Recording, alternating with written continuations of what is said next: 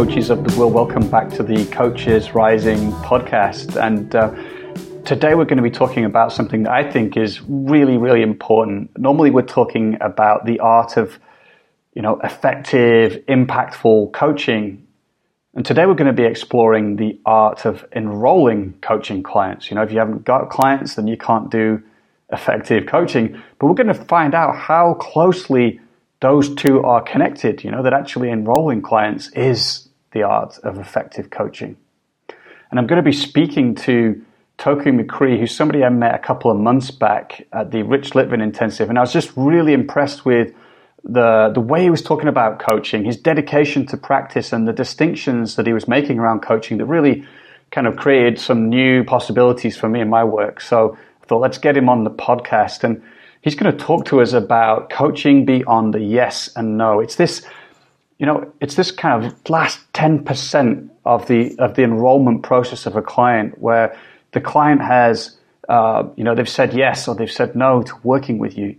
And, you know, it's a place where a lot of coaches either freak out or they just kind of don't give it any attention and they move on pretty quickly. And Toku had a, a, an amazing breakthrough where he discovered what happened when he when he slowed down in that place and began to to continue coaching the client, not in order to kind of put pressure on them to sign, but in order to to serve them, to truly serve. So um, that's what we're going to be exploring today, and I think it's a it's a beautiful podcast. So the concept that's kind of interesting that I talk about when I talk about enrollment is that um, most coaches spend about um, I would say most of their time focused on the first 90% of the enrollment process. And it's actually yeah. in the last 10% that all the gold, where all the gold is. Right, right. And that's in this realm of coaching beyond yes and no. And that's really like, that's what makes and breaks really a coach's business is that last 10%. And it's the 10% where we are most likely to abandon a client. I call it leaving yeah. a client at the altar. I'm most likely to leave a client at the altar. It's the the chance it's the place where all of the other mistakes in our enrollment process arises and it's one of the least understood parts of the i mean like really nobody talks about it i mean not even the first coach doesn't even talk about it because it's after it's kind of after propose right so they talk about it a little bit so we talk a lot about everything from getting clients to having the conversation to doing the proposal but it's actually this last 10% which is almost nobody talks about is actually the most important part of the coaching conversation Cool. Not just from a sales perspective, like from a change perspective. It is the thing that actually creates change in a client. Let, I want to. Um, I, I, can feel the excitement of this topic already. Um, All right. I want to. I want to kind of before we go into that, I want to back up and just ask you about your story in relationship to enrollment. Totally. I think that's really interesting um, because I know you. Um, you just mentioned a prosperous coach, and you're you, you read that book one day, uh, as a lot of coaches are getting onto that book, and it's a fantastic book. Um, tell me about the story of like what happened after you read that and how it impacted your coaching. Because I, I get that there was more to it than just that, wasn't there? Just, just sure. reading and applying that book. So there was a, a lot of things that happened on my pathway to enrollment, but the the prosperous coach was a big turning point. I actually had gone a very traditional uh, route in trying to build my business. I hired a, a, marketing coach who was really great. I mean, she does a great job. Um, and I just don't think I was ready to work with her. And I, I was actually, hand to Buddha, I was sitting in meditation and it, in, uh, in a, a Buddhist uh, meditation room and I had this realization that like, everything I was doing in my business was wrong. It was just there was something about it was off, and so um, I've been looking around for texts about how to um, learn about enrollment, and uh, a friend had recommended the Prosperous Coach, so I read it, and it was just this big epiphany, like, oh, like I can do this. I understand how this works. It feels really good. I didn't have to know what my niche was. I didn't have to know what my ultimate result was. I could go out and use just my ability to make calls and connect with people to create a business. And so um, I started using the Prosperous Coach approach. But um, what I did was different than what I think most people do when they read the Prosperous Coach. And which is they look at the Prosperous Coach as a comprehensive system and they try to do everything at the same time. They try to go from connect, they do connect, invite, create, propose as a process. But actually, the Prosperous Coach is a set of probably four to six kind of core competencies that need to be practiced and mastered independently. And it's the reason why people get the prosperous coach, but don't they obviously don't do well with it. Is that um, what Rich and Steve did is they made a very complicated subject very simple, but in that simplicity, they lost a lot of nuance. And so you actually have to go into each phase of that process to master it. So what I did was I spent probably two to three weeks just mastering connecting until I, I was just really good at connecting with people. I could go out, get people into conversation. And then I spent maybe another, you know, as I was doing that, another month mastering invitations. Like, how do I invite? What's too early? What's too late? Just practicing it, paying attention to it and then um, and then working on create how do i like do really powerful coaching? What's what's the elements of that? And then going on to proposing. And as i got into proposing i realized there was this other step that they didn't talk about in the prosperous coach which is called coaching beyond yes and no which is everything that happens after the client says yes and no which is the big epiphany i had it was in a conversation um, i had said my numbers the client had said the client had said no and um, I was kind of doing that, kind of dealing with objections. Mm. And I slowed down, and I was like, "What if I just treated this just like coaching?" And I just started coaching them around the commitment, like I would have any other part of the coaching conversation. And I realized that the conversation we were having right then was the most important part of the coaching we'd had up until that point. That literally every like everything we had said before that was a conversation they'd had with other coaches with their with their husband with the people they worked with they'd had that conversation hundreds of times but this conversation the conversation we were having around commitment was truly a once in a lifetime conversation and that every client that i had got brought through that process before that I had left them at the altar. I had left them at that key moment when they could have actually made a commitment to change their lives. And so then I became obsessed with this part of the coaching conversation I call coaching beyond yes or no, which I really think is the most powerful opportunity, not only to create a successful business, but also to really change the life of the person you're talking to. So, so like, I get that because, you know, a lot of coaches, it seems like when they get to that part about money, which is what you're saying, that they, they can start to um, freak out about that part, you know, especially if the client is hesitating about money, they're not quite sure about it um, and and the, maybe coaches want to rush through that, or they start to feel tension. And and what you did in that moment at some point was instead of you know using your formula or, or trying to convince them or whatever it was, you actually did the opposite. You slowed down and you started to get curious about what was going on for them in that moment that would that would have them hesitate, which I love. You know, I think that's I think that's beautiful. So.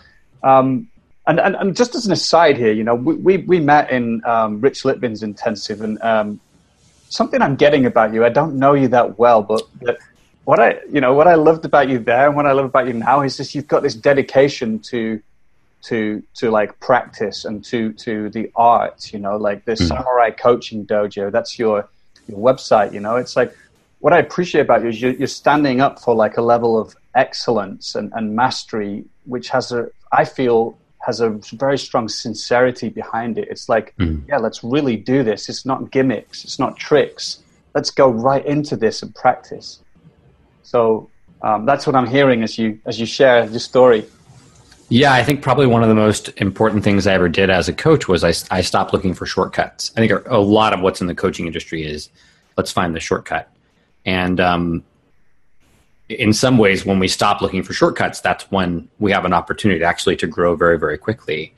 And before I was 30 years old, I had over 30 jobs. And what I learned in all those jobs, I learned how to be a rapid learner, how to acquire information and really master something very quickly. And so those lessons, when I applied them to my coaching, became really powerful because when I stopped looking for those shortcuts and I was saying, okay, I'm really willing to do this work of, I really want to master each element of my craft. I want to master um, what it means to be a great coach, obviously, but I want to master what it means to invite people into conversation and to serve them powerfully and to propose to them in a way which will create commitment for them, that will give them an, the best opportunity they're going to have with me to really make a commitment to do something different with their lives.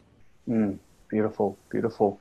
Um, yeah, I love that sincerity because I, I believe in the same thing too. You know, I think there's a lot of um, you know, there's a lot of bad coaching out there or like hokey stuff. And I think that uh, the more we can kind of um, increase that level of like uh, mastery and excellence um, and depth, then that's going to serve the whole field because coaching is just going to get a better and better name, and more and more people will want to do it. So, um, but we left people hanging, you know. So let's come back to that that place, you know. So you talk about this um, this last kind of part of the enrollment process, you know. Mm have been invited in, you've connected, created a powerful experience, and then we're talking about money. So tell me more about um, what did you discover about that when you slowed down?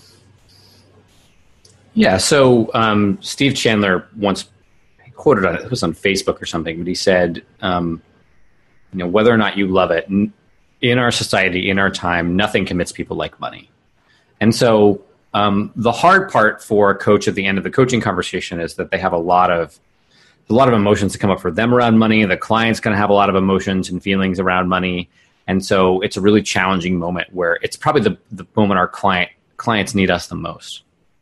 And what I discovered was that um, when I let go of them saying yes or no, but focused fully on what am I, I'm asking this person to commit to something. So what are they really, what, am, what are they committing to?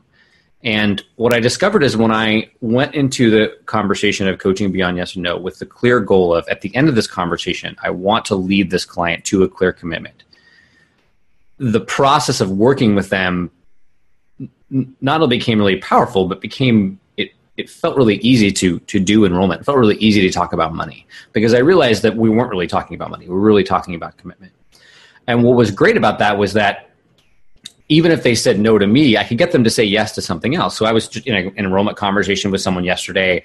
We I was a, I've been partnering with a, um, a, consultant to do kind of a coaching consulting model um, with high level speakers.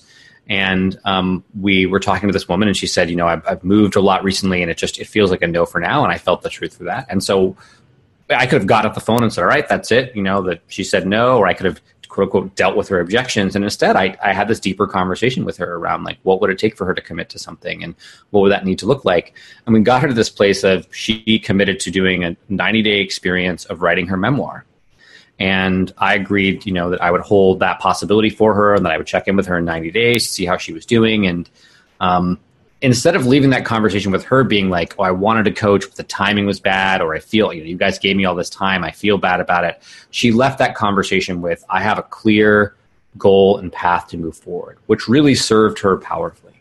And I think the coaching could have also served her powerfully. But the point was that when we bring a client into this space of transformation, I think as coaches, we have I think we have an obligation to really lead them out in a way that's powerful, right? The power doesn't end when they say yes or no. The power continues beyond that.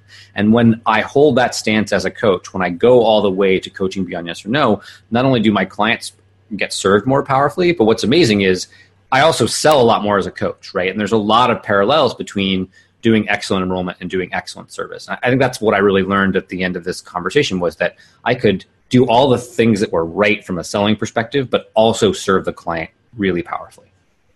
Well, actually, the question bubbling up is related to that because, you know, what's the difference between being a bit pushy and, and, and, and doing what you're talking about? It doesn't sound pushy, it sounds like, but it sounds like bold as well. You're not just you know, if the client says, "Oh, uh, I'm not ready right now. That's too much money," and you, you kind of back off immediately and let go, you're you're staying in connection and saying, "Hang on a minute, let's talk about that a bit more." So how, like, how do you do that in a way that's that doesn't come across as being, you know, oh, he's trying now he's trying to convince me into into doing it. Yeah, and and sometimes I don't I don't do this well. I mean, I wish I could say I do it perfectly every time, but this is this is a practice, right? This isn't about perfection. People think that enrollment's about getting all these parts perfectly down, but it's about constantly practicing with it and learning how to do it. Um, so, I think the other thing we often don't talk about in enrollment is that there's these two selves we have to hold in every moment of enrollment.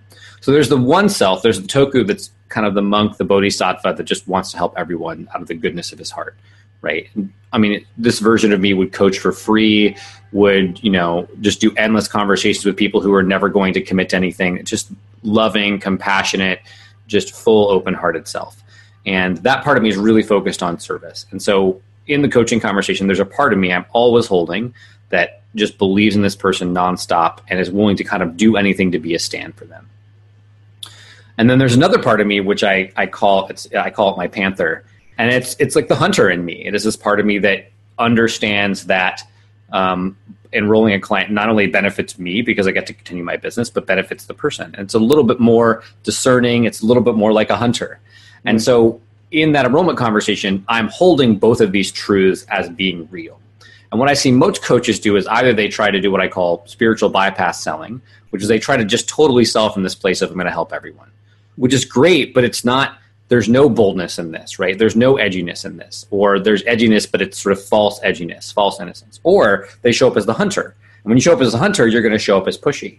So the way what I see is that people who who propose and then get a no, and then kind of go, that's okay. I'll you know send you an article. Those are the people who are kind of living in this this sort of monk mentality. I'm going to serve, and if they say no, I'll just completely back off.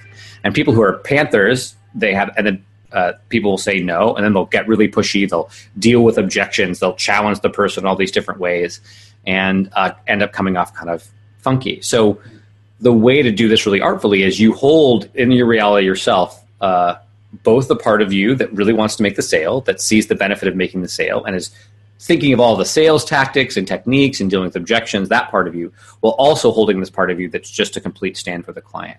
And it is in that tension that you can both make a bold stand, can say this commitment's really important, and at the same time not come off as a pushy jerk. Mm, yeah, beautiful, beautiful.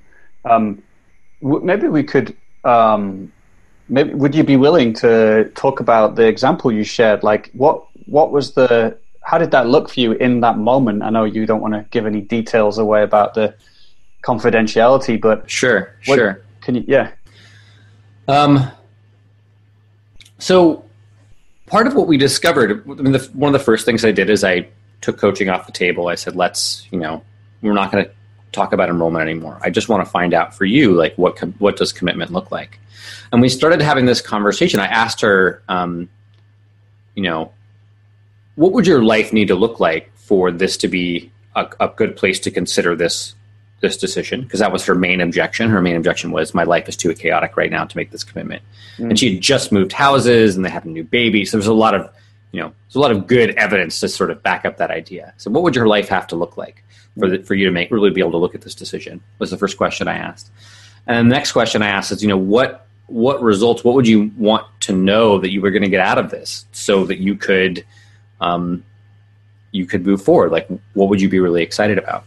And as I asked those two questions, we started to have this conversation around what she wanted her life to look like now and what she ultimately wanted to, wanted it to look like. And what we realized was um, one that while her life was chaotic now, there was no sort of point in her life where it would have been easy to make this decision. So that was kind of solved the false, falseness of that story. Mm. And the other thing we realized was that there was no outcome she could think of that would ultimately be satisfying. And so we came to this place where she realized that she had this fundamental problem that a lot of us do that, you know, it's sort of never enough. Um, at one point she said she, you know, she wanted to have the impact of a famous movie star. I won't tell you which one, but it's a famous movie star. And, and we came to the realization of like, you know, we could create a plan to help you get there, but it's still not going to feel satisfying. And so what I said was, well, in 90 days, you know, after you've settled down a little bit, if we began our conversation with this conversation around you being enough, would that be an interesting place for us to start? And she said, she said, yeah, that would actually be really would be really powerful. So what normally could have been a question about, you know, what are the logistics, what is the price point you want, what, you know, what elements of the coaching, and she gave us some of that. She said she would have liked more structure or more of a plan. Um, but what we uncovered was these really important aspects about who she was that would have that only came up at the point of commitment right? All the other it's actually something we'd never talked about before and we'd probed into it and i asked her a lot of questions that would have revealed that but it wasn't until this point of commitment that she was like oh actually here's this thing standing in the way and i realized it's actually standing in the way of me being satisfied in with everything in my life. Yeah. I mean i, I love that part of it because it's you know that's often where the rubber meets the road, isn't it? When it comes down to that like decision to commit to exchange, uh, you know, uh, money. Uh, you know, it, like that's when it all kind of can become so real. And, and what you've done there is you've actually, you know, you've taken it, you've used that moment to go much deeper into the into the person and what would serve them and the and the nature of a coaching relationship. And so, I think that's incredibly powerful. Um, uh, let me let me ask you this: like, um, one of the things I saw on your website was you talked about enjoying enrollment. You know, enjoying that process of enrollment, and uh, that's something I've heard I've heard Rich and Steve talk about too. Um, and it's something I, I haven't gotten to that place yet. You know, I'm still learning about enrollment. And um, well, are you enjoying not enjoying enrollment? Yes, I am. You're, I am. I am. That's true. I am. I'm, I'm enjoying learning the art of enrollment, and I'm enjoying um, being on my edge so I'm probably breaking all sorts of interview protocols, but no, I'm no, curious what yeah. what about the enrollment process don't you enjoy? Uh, uh, good question. Um, uh, it's it's it's a little bit of a fear of the unknown. Sometimes it's being mm. able to conduct these moments that you talk about, where somebody might be, um, you know, kind of about to say no, and, and, and like you named it on your website, instead of being open to that and being able to slow down and, and say, hey, uh, let's mind if we carry on the conversation? This is really interesting. Um, it's like th- there's maybe a kind of um, tensing up a little bit. Mm. You know, and, a, and a kind of like fear of, of like, okay, I need to do something here to make this work, you know, which takes me out of my kind of presence. And mm. um, and I think it's about practice, you know. And I know that's something else that you've uh, you're an advocate. I'm not gonna I'm not gonna let you off the hot seat quite yet. Is yeah. that okay? Yeah, yeah. Ahead.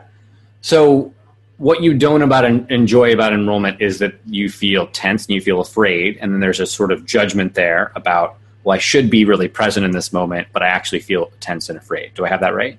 Mm-hmm. Yeah. Yeah. Yeah. Yeah.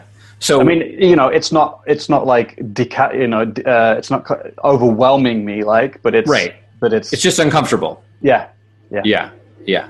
So that's beautiful, and I I, to- I feel the same way in enrollment. So just so you know, like I've done tons of enrollment. I feel moments of tension, and um, in a minute, I'd love to talk about sort of guilt of the guilt of enrollment. But I, I actually want to highlight that feeling of discomfort that feeling of discomfort is exactly what your client is going through.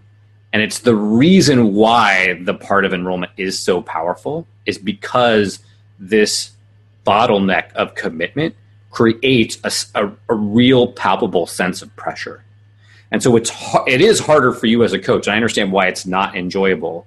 Um, it's also not enjoyable for your client. Like they don't, they really don't want to commit. I mean, they're sort of up against the wall, and you know, am I, and their options are really, do I commit to this thing and, you know, make a big change, really shift who I am as a person? It's what it feels like for them. Or do I not commit and kind of feel like I'm giving up on myself? That's, I mean, that's often the crucible the client is in. And sometimes they'll project that onto you. Like they'll either project that feeling onto you or that project that like it's your fault that I'm not making the commitment. They're sort of not taking ownership. But it's that exact feeling of discomfort with why this part of the conversation is so powerful.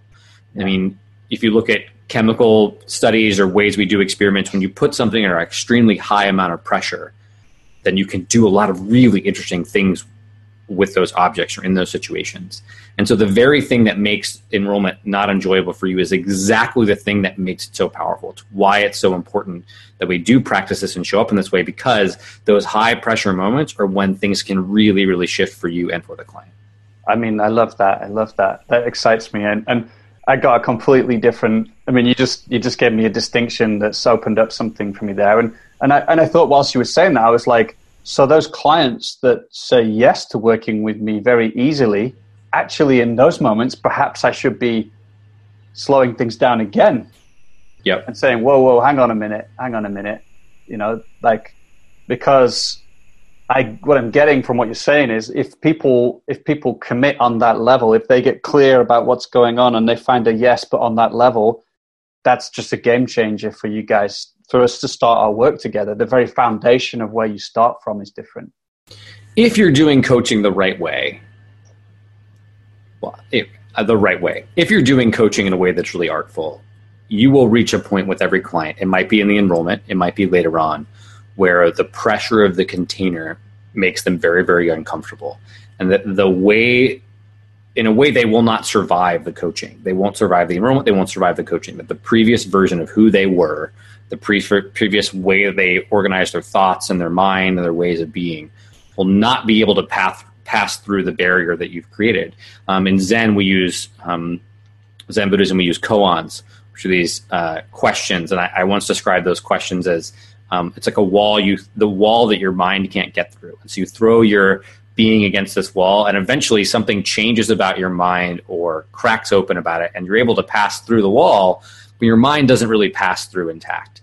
And in a way, enrollment is an opportunity to do that. But if you have a client say yes, you will end up at that enrollment point at some point along your coaching, and the client will either want to quit, so they'll drop out of the drop out of your program, they'll disappear, or they'll quit in a subtle way. They'll show up to the calls, they'll say they're doing the work, but they'll do a subtle quitting. Um, my friend Adam Quiney talks about this all the time that if you're doing coaching right, your clients will want to quit. So, what happens in this opportunity of enrollment is it's, it's sort of a chance to give them their first opportunity to quit and have them have an experience of almost quitting but persevering which is you're totally right. You need to coach beyond the S2. If they say yes, you need to increase the, the pressure of the container so you know they're crossing over a threshold that's meaningful. Or separately, you might need to raise your prices because for whatever reason, the commitment you're asking them to make monetarily doesn't match the kind of the, the frequency of the person you're coaching. Well, that also was something I was about to mention. You know, actually, pricing could be important in this. You know, that actually, if your prices are too low for the commitment you're asking, there's no skin in the game for the client. You know, it's it's like they're they're okay with just putting that money in and potentially not getting what they wanted in return from that money. So, and a lower proposal steals possibility from your client. So I I just started. Um, we created a, at uh, an executive, which is the executive part of my business. We created um, a million dollar coaching experience. And we've been writing out what that experience would be and the kinds of retreats we would form, um, we, it starts with this we gather together a council, a personal and professional board of directors of high level people, either that we know or from your network, to advise you throughout this year long experience. And you know, we've looked at like having someone work with individually with a stylist, having someone do photography at the beginning of their experience, at the end, so they can actually see the the visual transformation of that experience. What we've realized in creating this experience, and I, I haven't, um, I'll be totally honest, I have not proposed yet the million dollar experience. We're not we're not quite ready for that yet. We're still kind of working out the details and making a nice brochure for it. But I have uh, proposed mini versions of it at $100,000.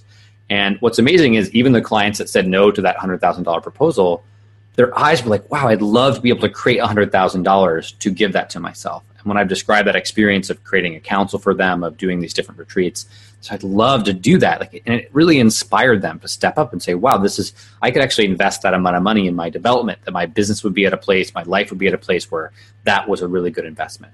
And so, even if that person didn't say yes to that, I've now created we've created this possibility together, right? And I'm only able to do that from a place of this really serves the clients because I'm holding in this other realm it would be awesome for my life if I could sign a million dollar client. Like it would be amazing. Like I could do a lot of things with that money that would be really awesome for me. And that that self is equally as true as the part that wants to serve the client, right? Mm. Um, and it's only in that tension that I can offer something like a million dollar proposal and say and do it in a way that feels really good and really clean because I'm not asking the client to hold my guilt for me. Yeah, beautiful. But I, so many things come up, but I like the way that you again you that you called it the hunter before, and but it's like owning that part of you that that wants to create and have things and have abundance, have money. You know, you're owning that part of you in a healthy way rather than what I see a lot of is like, you know, um, it's a kind of uh, resistance against that or a judging of it as being wrong because it's not spiritual, and then it gets, you know, it kind of like hobbles that person. It goes into the shadows, and you know, um, they're not really impacting people in the way they want. Um, I want to ask you, though, you talked about these proposals, and that really grabbed me. So, how, like, because I think there's something there for, for, for, for, coaches listening. Of course, we're, you know, there's coaches listening, and a lot of them are, um, they're really passionate about their work as a coach, and they're, you know, like me and like other coaches are learning about enrollment. So, um, tell me about creating proposals in a way for you that feels like it um, it stretches you, it excites you, it, it, it invites the client into a sense of, you know, that excitement that you just shared before, even if they might say no. Like, I'm just curious to know more about that. Yeah, I think the again the mistake coaches make around creating proposals, is the mistake they make around everything is they try to get it perfect. And proposals are about practice. You have to practice the art of creating proposals on the spot in advance. You have to. It's it's an art to create a proposal, and um, and it's often the first proposal will get a no, and it's how you make that second, third proposal that makes a big difference. So um, actually, at the conference we saw each other at. Um, the I got up on stage with Rich and did an analysis of his coaching, and I used a tool. That tool was very hard to get on that stage. Um, Rich, I love Rich, and Rich and I have a wonderful relationship, but there was a lot of back and forth to to work on that tool together. And so I had to modify my proposal multiple times to get them to say yes to that. And there was sort of a difference in Rich's approach and my approach where we had to really find a place to meet. Well, what happened is every time I got a no, I would say, okay, I fully receive the no. I accept that no. And I intend that I'm going, I'm still going to keep making this proposal. And so I would get the no. I would think about where, where he was right, what was helpful about that. And then I would modify that proposal for the person in front of me. So I was staying in this practice of being in proposal, uh, of being in this place if I'm going to keep proposing. So the first thing I would say about it is there no there's no right way to make a proposal. Like you can do any you can make a proposal out of post-it notes. You can do a video. You can you know do a hundred thousand dollar package for one session. You can do any kind of proposal you want. The factors that you need to consider as you do a proposal are what percentage of this person's total yearly income is this proposal.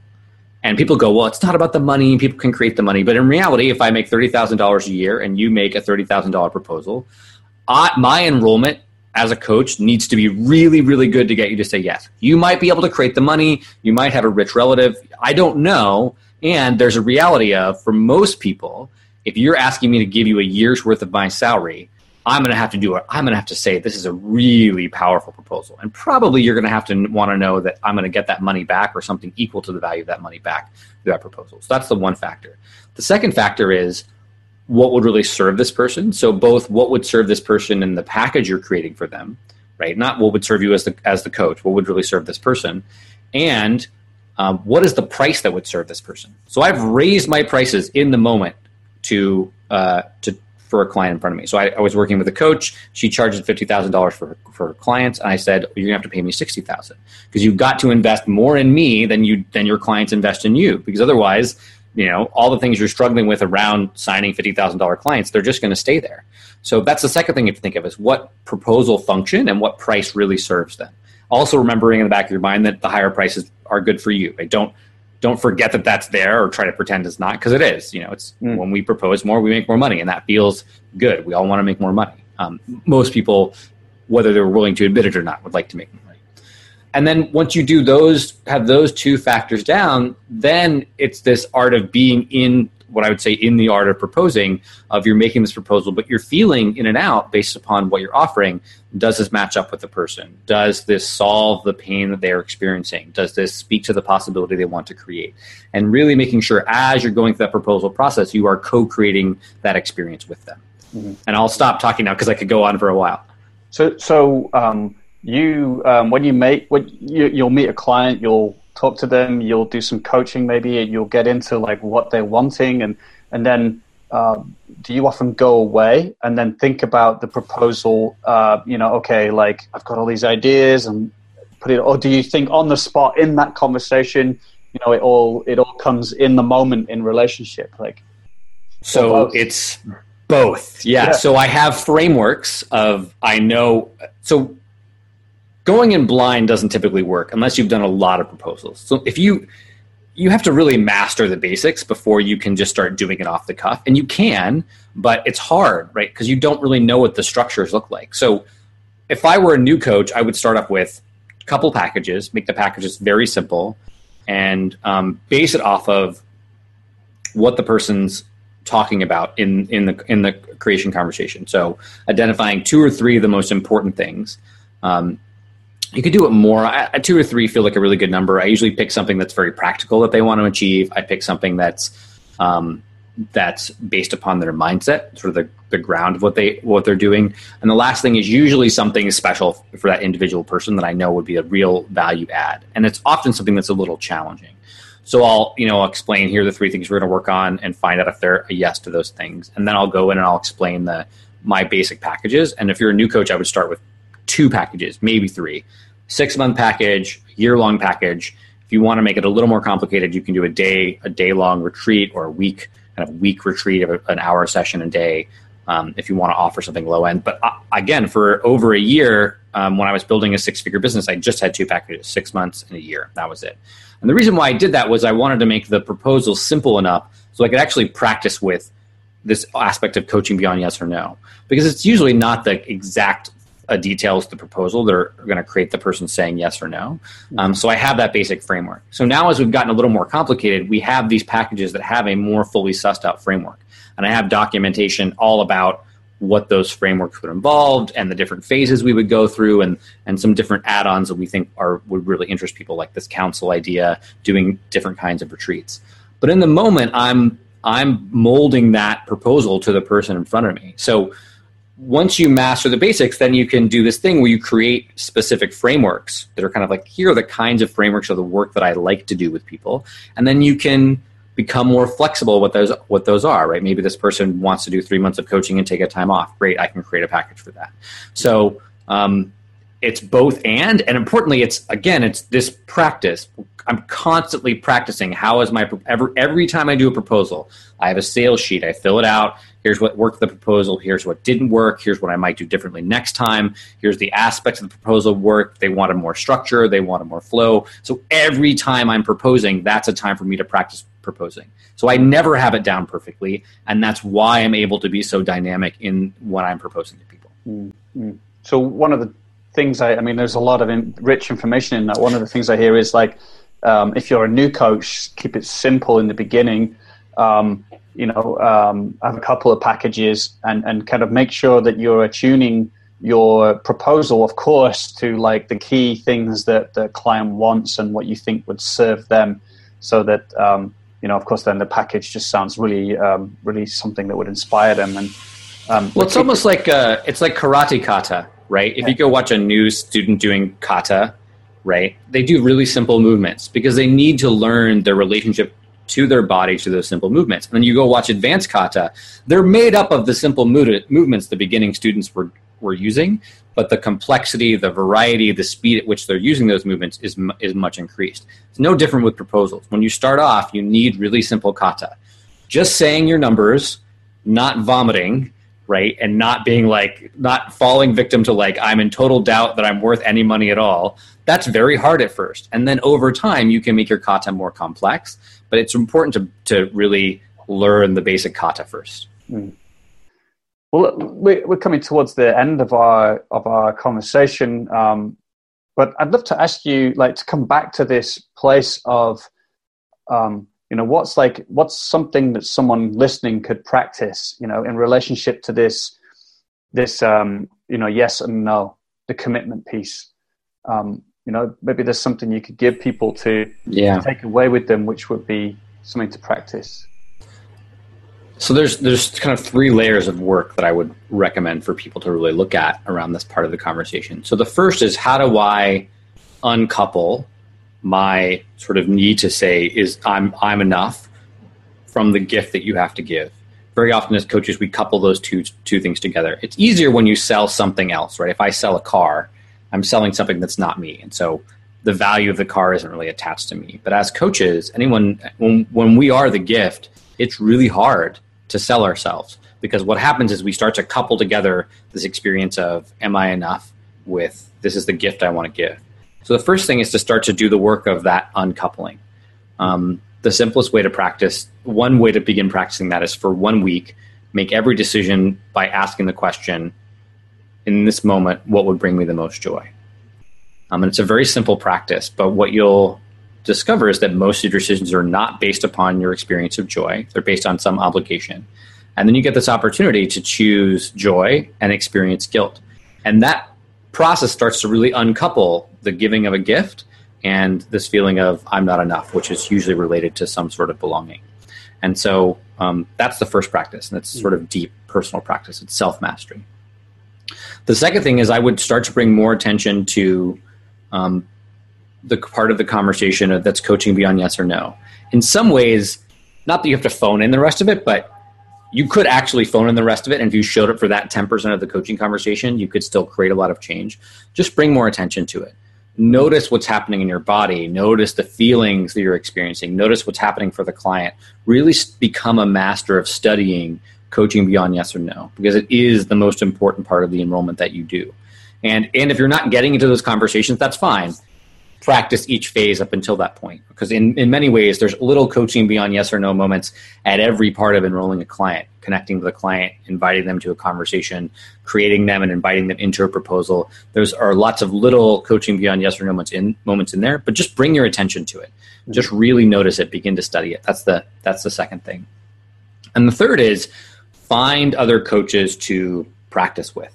So we have a sales dojo program that we we work with coaches who are have already done some sales and want to master it. We've got a coaching dojo program for people who want to master their craft. Um, but even if it's not one of the programs that we're doing, um, find someone to practice with. Find someone to go through this experience to give you feedback to help you with reflection. There is not an athlete, a performer, a craftsman on the planet that does their work inside a bubble without feedback.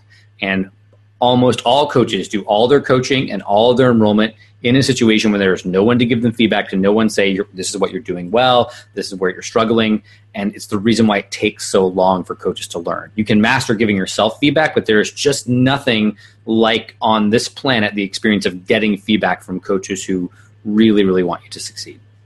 I mean, that last point I think is so important that you just mentioned. That you know, it sounds so obvious, when you say it like you say it, but but I think it's so true. You know, like there's the one of the simple reasons that coaches are taking so long to to learn how to enroll their coaching practice is because they don't practice and they don't necessarily go to sources who can have who have powerful distinctions to make like you've made today um, and then they invite them into a space where they practice and and and uh, you know, it sounds kind of crazy, but but um, what a what a beautiful thing to take a stand for. Um, so, uh, and I know you just mentioned that you you've got your um, coaching samurai dojo and and the sales dojo. Maybe you could tell us a little bit more about that. I know you've got a program coming up.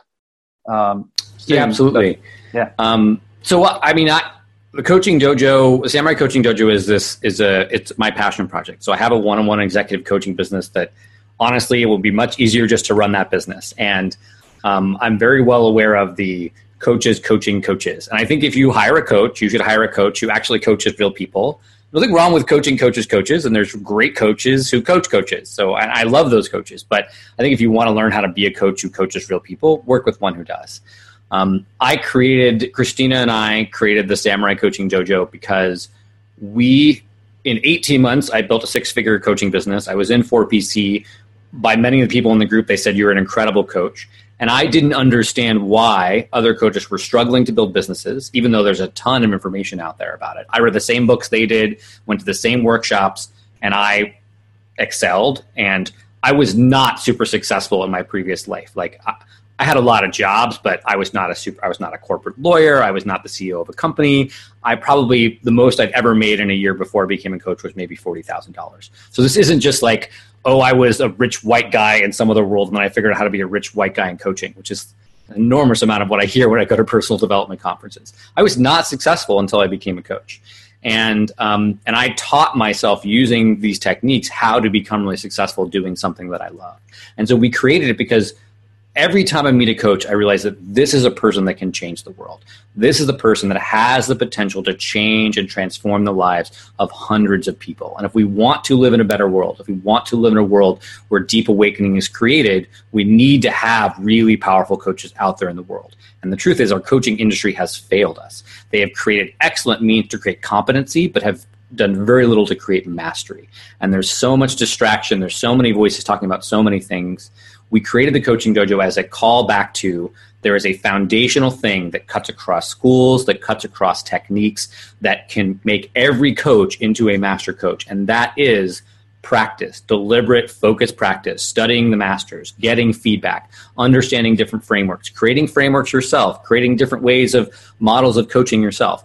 Like it, it's not just from coaching. This is from studies of other areas of mastery. We created the coaching dojo as a place for coaches to come together and do that foundational practice. Mm-hmm. So if you're a kind of coach who loves mastery, who wants to master enrollment as an active service, as an active business, if you want to come and master your craft as a coach, and really learn here here's the way to keep creating mastery throughout your whole life we're down because we want to create an army of incredibly powerful masterful coaches to solve the crisis we're having in this world around leadership around organizations around connection and um, i'm just completely dedicated to doing it because as i love coaching executives i can only coach you know five to six at a time that's just not enough. We need hundreds of thousands of coaches going out there and changing the world, and that's why we created the Samurai Coaching Dojo. Where can we find out more about what you're up to?